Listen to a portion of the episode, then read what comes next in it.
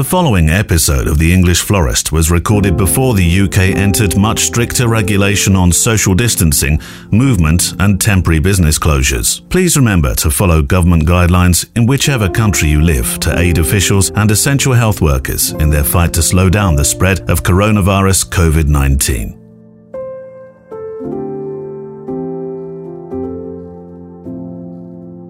I'm not quite sure how to start this, Linz, because I'm not supposed to be on it, am I? I'm, My No. voice is supposed to be that Yeah, bit get that off. says It's all about me. the English florist. You are. Welcome to my show. Now, I watched a, quite a lot of telly over the weekend, and the conversation we had, myself and Sam, my wife, was um, well, they're not social distancing. We watched Ant and mm. Dec. oh, right. Yeah. The match of the day thing with Gary Lineker mm-hmm. and Alan Shearer and Ian Wright, they certainly were not social distancing. And so, so I, I was wondering whether this was a good thing that we were allowed to be in the same room doing this, because clearly we are. Well, we are because actually you are two meters away from me. Well, things are changing day by day, and the, the UK is expected to follow many countries with a far more stringent lockdown. How, how are you feeling, Linz, and what have, you, what have you been up to? All right. Well, I'm healthy. Right. Yesterday, I went for a walk with a friend who actually his husband is very unwell, Mm-hmm. um, and and we actually did stay. He's to- unwell with possible. Well, with he, he's in having treatment, uh, chemotherapy, and what have you. So oh, okay, that kind of. And right. so I went to their house, and do you know what? The first thing I did was I met her husband, Hmm. and I went to offer my hand to him, and he like held his hands back, and, and In Claire horror. went, "Whoa!" Yeah. and I felt like such a numpty, Yeah. and I'm, oh my god, yeah, right, right, right. So then. Obviously, I didn't touch him, and we were about. Well, I was kind of lur- lurching in over my two meter mark, and then we went for a walk, and I didn't see him again. Um, but we stayed well apart. But what I was really alarmed about was the number of people out walking yesterday. We went off piste, so we went um, on farmland that was neighbouring my friend's house, and so we didn't actually. Well, we crossed one person that had got lost, and and she had to give them directions. But apart from that, we could see over in Kingsclere people on the gallops, and it was quite alarming how many people were out yesterday. I mean, they only had to look at the pictures of uh, Snowdon with all those Oh, cars queued up. Initially, I thought well, maybe this is one of those publicity stunts where they bring in a photograph that was taken in the summer last year. Yeah. But I don't think it was, was No, it? it absolutely wasn't. And it was horrifying. I was appalled. Mm. But I don't think people are really understanding the importance of social distancing. I really, I, I just. I cannot. I mean, even my boys explaining to them, and they're living in London. Um, and Angus, my youngest son, uh, he he doesn't understand, and I I cannot emphasize enough the importance of staying away from people and only going out to get your groceries. But you know, this we are at the thin end of the wedge, and it is just it's frightening. I'm not sure how much you're allowed to talk about it, but your No. husband, of course, is working Yeah, with, with one of the large the pharma vaccine, yeah. companies, isn't he? He is. I can't talk very much about No. it, but he is literally on it. What does he say? It. He doesn't say very much, actually, um, because they are in just in the process of kind of getting studies up and running.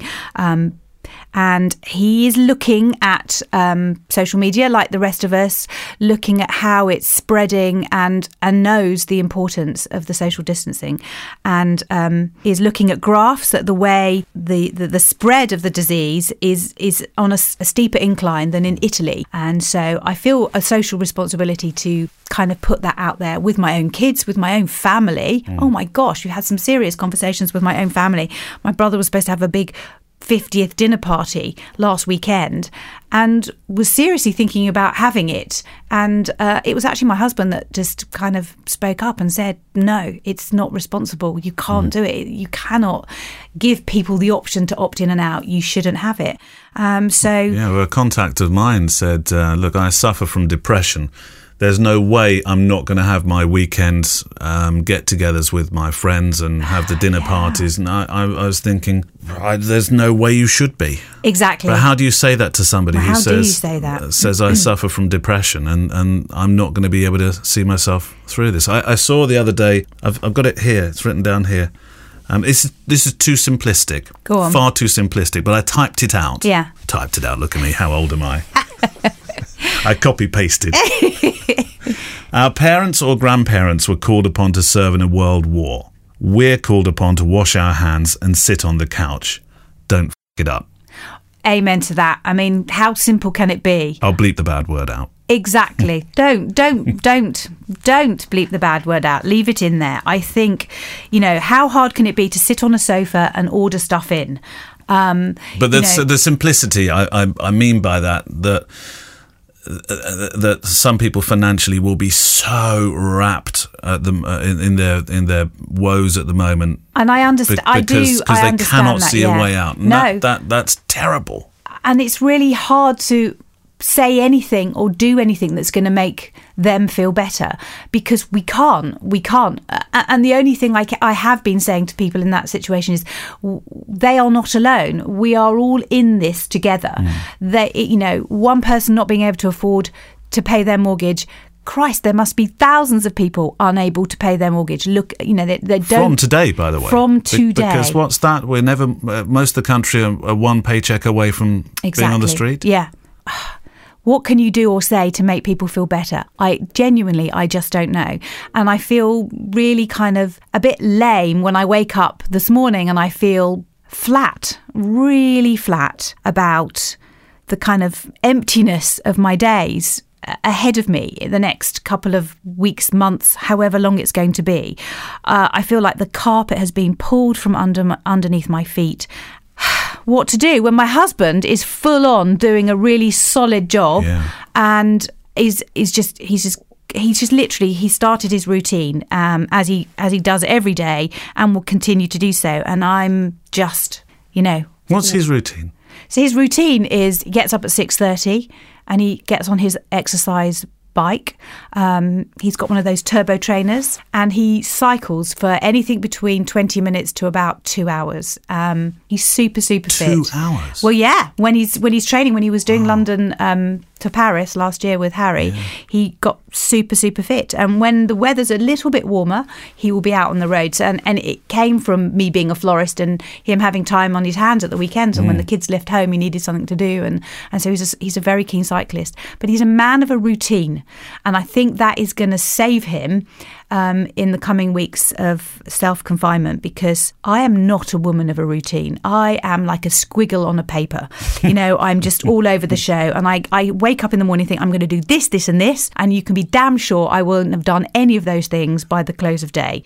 I would have done five other things and probably not finished most of them, but I'm just all over the show. And so for me, the, the next few weeks are going to be really, really tough. And I decided to share it this morning on social media. You did, and what happened?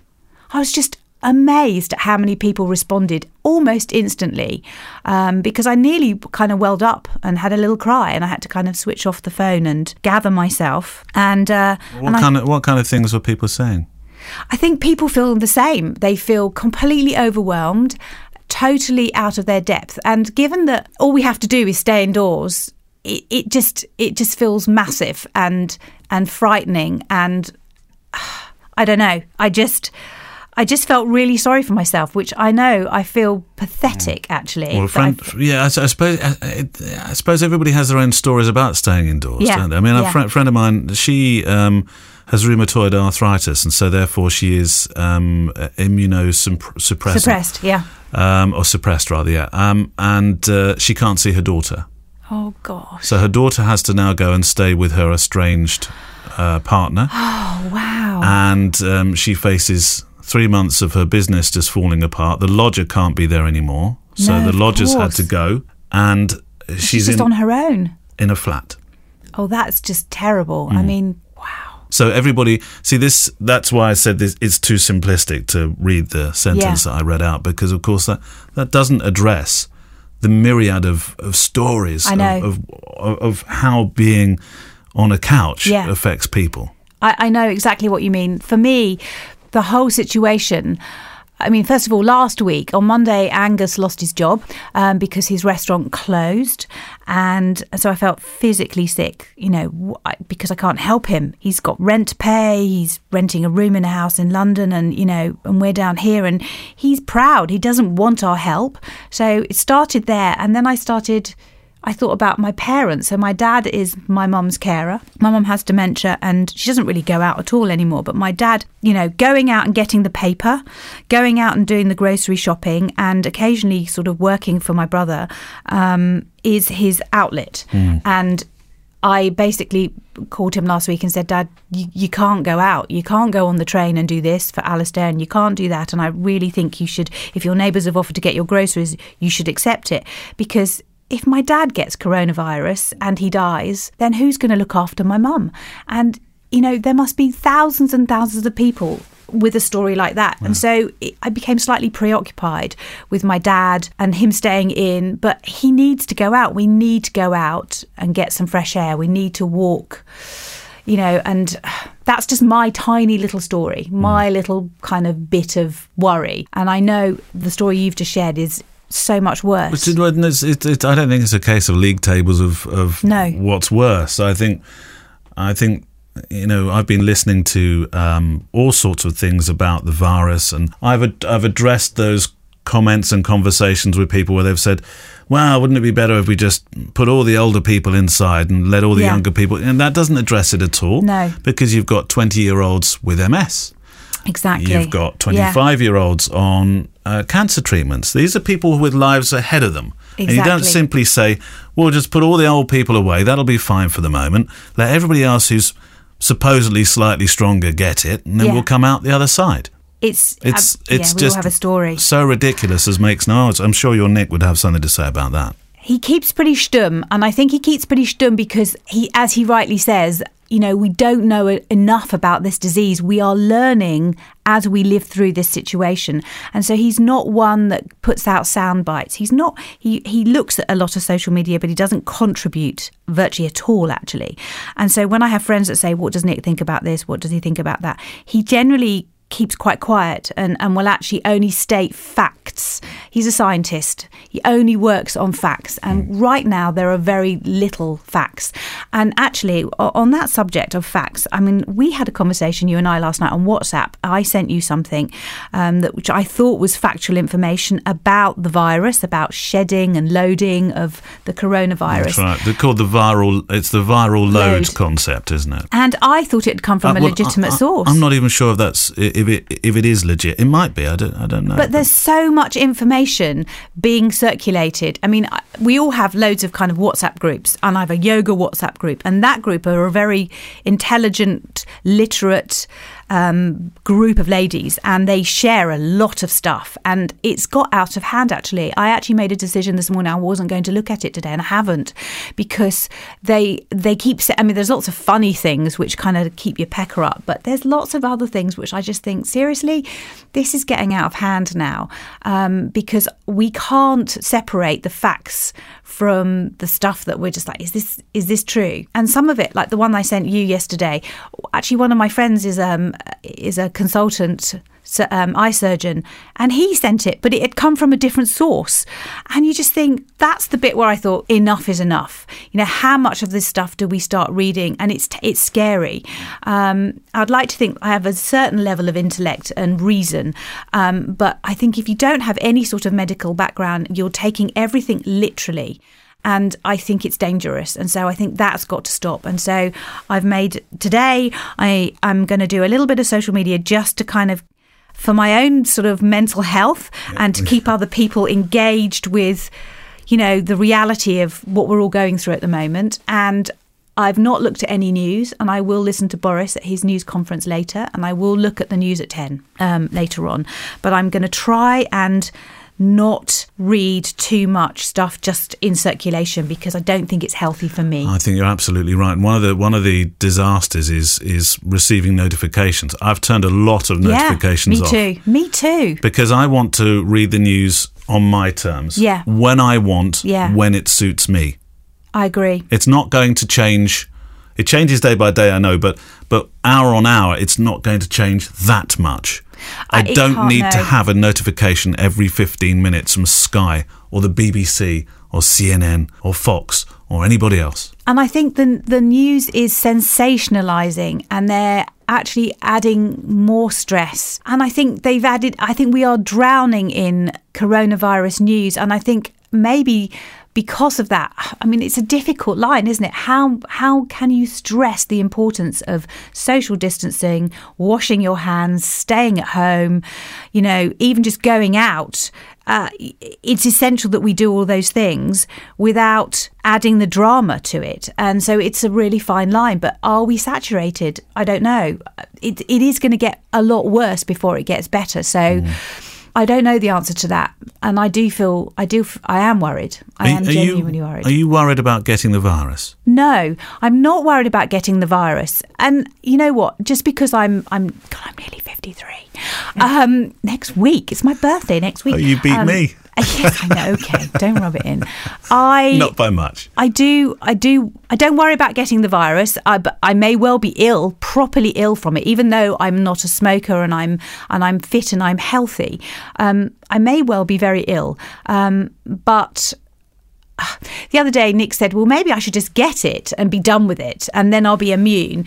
And if we all had that attitude, then we're all going to get it, and even more people are going to die. So actually, there are a lot of us we shouldn't get it. We should stay away and mm. not get it. Mm. I'm not afraid of getting it, and actually, I say that because I have actually put myself forward to volunteer because I feel like you know what, as an and event you, florist, and you will be on the front line. Yeah, um, but I feel like I have to do something. I can't just sit back and watch my husband do his job and you know develop a vaccine and me just sit there twiddling my thumbs I, it's it's the one time and I don't really feel this often that I feel like my job as a as a florist is frivolous mm. and I know it's not because I love what I do and mm. I and I add value and beauty to to occasions in life mm. but I feel like I should do something. And as an ex nurse and an ex midwife, I feel that probably stronger than most. And so, you know, when I realised that all my weddings were going to be postponed until later this year, or a lot of them are next year, I just had this whole expanse of time in front of me. And my husband said to me, you know, what are you going to do? You can volunteer. And I thought, yeah, you're right. That's interesting because where where he is very um, resilient. He's staying at home. He's working from home. Yeah. Um, and he, he knows the dangers. Yeah. Um, because he's working on a mm, vaccine. Mm, yeah. We'll come back to whether mm. he feels confident in a moment. Yeah. But but he's happy for, for I'm not saying he's sending sending you out to the wolves, but but he's happy that that, that yeah. you should be doing absolutely. that. Yeah. Absolutely. And in fact, yeah. when Angus um, announced that he had um, been made unemployed, um, the first thing Nick said was, "Well, you can come home and you can volunteer." Um, and my friend that I was walking with yesterday, her, as I say, her her husband is unwell and is immunosuppressed, like your friend. And um, she said, when the boys come back, one's travelling, is coming back this week. The other one's um, still studying um, for his A levels, uh, which clearly aren't going to be taking place now, are they? Um, she said they have a. They're very fortunate. They have space in their house that they can go to one end of the house and they can self isolate and they can go and volunteer because there's no point just sitting around waiting for it all to pass. And so. I think there are people out there with a sense of kind of civil responsibility, and I yes. I clearly fall into that category. Yeah. I cannot not do anything. It's not in my nature to do nothing. So you know, I'm having a chat with the local voluntary services um, over the phone this week, and I will do whatever I have to do, even if it's just walking a dog. Mm. Um, but I have a van, so you know, I, I, feel like I should be being made use of. People do say that now is the time to serve, don't they? Yeah, absolutely. Now is the time to serve. So what, what, I'm well up for that. Yeah. Um, isn't it confident? Confident in. Just you know, do you vaccine? Yeah. Well, I mean, it's not gone into uh, still not actually been in production at the moment, but I mean, he his job is making vaccines, and they are successful. Vaccines are crucial, you know, in life. I mean, think of all the vaccines that there have been, you know, from you know smallpox and what have you vaccines are essential, yeah. essential. And so I, I don't know. I can't tell you. I know you can't tell it. us anything no, about because it. Because I know nothing about but it. I, I just because yeah, but, but, yeah, of course he's confident. It's only because you you live with somebody who is so integral to this. Yeah. This this speed search for. Yeah for treatments and vaccines. Yeah. God knows the first company that finds this vaccine probably can write their check forever. Yeah. Um, but I just, you know, as he as, as he goes about his daily tasks, whether he walks with a spring in his step to know that you know we can do this. I think he looks at he looks on the day to day basis at the news and the spread of it, and and worries about the spread of it because at the moment there isn't a vaccine. And so the sooner they get it out there and they're testing it and they, they find it and it goes into production, which is a long way away. I mean, I know that much. It's a long way away. But the sooner he starts the wheels in motion, which is what he's doing, and he's been working all weekend with his company yeah. um, to to do this, then the better for, for all of us. But, you know, um, vaccinations are crucial. Yes. They're absolutely crucial. I'm yeah. completely. And treatments. Yeah, absolutely. I think I look at it from the public health perspective, and we all have a part to play in this um, to contain it, mm. and we all have to toe the line. So, as overwhelming as it might seem, we have to we we all play our part in it. Yeah. You know, yes, there are there are bigger heroes. Our NHS staff are are massive oh, heroes God, at the yes. moment, yeah. frontliners. Um, and yes, the um, the scientists like my husband who are bringing the vaccine to the fore, they are our heroes. They are, but we all have a, a you know, a responsibility. A, a, responsibility, a social responsibility.